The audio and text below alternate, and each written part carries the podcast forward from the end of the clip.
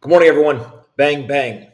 I thought it would be fun to assemble the most breathtaking photos that I could find related to Bitcoin mining as we head into Thanksgiving here in the United States.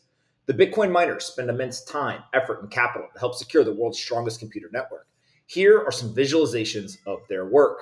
The first two photos that I've included are from Bloomberg inside Bitriver, the largest data center in Russia, which is attached to the Bratsk aluminum plant, which is also the largest aluminum plant in the entire world. You can see that at this plant, they have three story high stacks of Bitcoin miners that run 24 7, 365 days a year.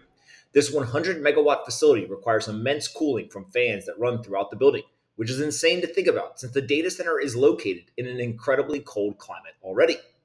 The next photo I have is of Bitmain's mining facility that was previously operated in Inner Mongolia in China. You can see that the site held rows and rows and rows of buildings that were outfitted to run Bitcoin miners, including the sides of each wall containing the necessary cooling to run the machines all day, every day. Next up is at the inside of Bitmain's Inner Mongolia site, which you can simply see had racks and racks of Bitcoin miners constantly working to produce as much Bitcoin as possible. Then I've got a photo of Bitfury's mining farm in Amsterdam. It's one of the cleanest ones that you will likely find. This was rumored to have been started as early as 2011 by Valery Vavilov and looks pretty cool. Next up is the Dalian mining farm in China. May not look like much from the outside, but this location was mining approximately 750 Bitcoin per month at one point. They were also able to boast at the time that they were one of the largest Bitcoin miners in the entire world. Then I've got this iconic photo from Time that shows a Bitcoin mining farm located right next to a hydropower station in Sichuan region of China. You can see it is literally built right into the plant and using all of that hydropower. Then we've got a photo of Crusoe Energy's gas flare mitigation site in Montana. Not only do these types of Bitcoin mining farms prevent destruction to the environment, but they are a great way to monetize power that was previously hard to profit from.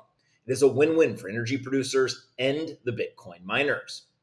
Next is a photo of liquid immersion Bitcoin mining machines at a B miner facility. You can see how closely packed the machines are, along with how effective the liquid cooling must be in order to efficiently run a setup like this.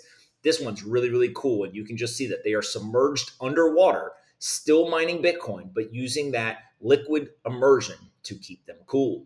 And then lastly, I've got a picture of the geothermal energy facility that is built into a volcano in El Salvador which is now home to Bitcoin mining equipment, thanks to the country's president and his new interest in Bitcoin. Also, the Blockstream team was recently on the ground in El Salvador and was able to hook this Bitcoin mining facility up to their satellite infrastructure, which is pretty cool too. I share these photos with each of you today because it is a reminder that there is a lot of incredibly cool stuff going on to support and secure the Bitcoin network. The system has no CEO, no employees, and had never raised a dollar of venture capital money. People from around the world have flocked to it, though, and they continue to make it more powerful over time. Enjoy your Thanksgiving with your family and friends. I won't be writing Thursday or Friday this week, so I will talk to all of you again starting next Monday.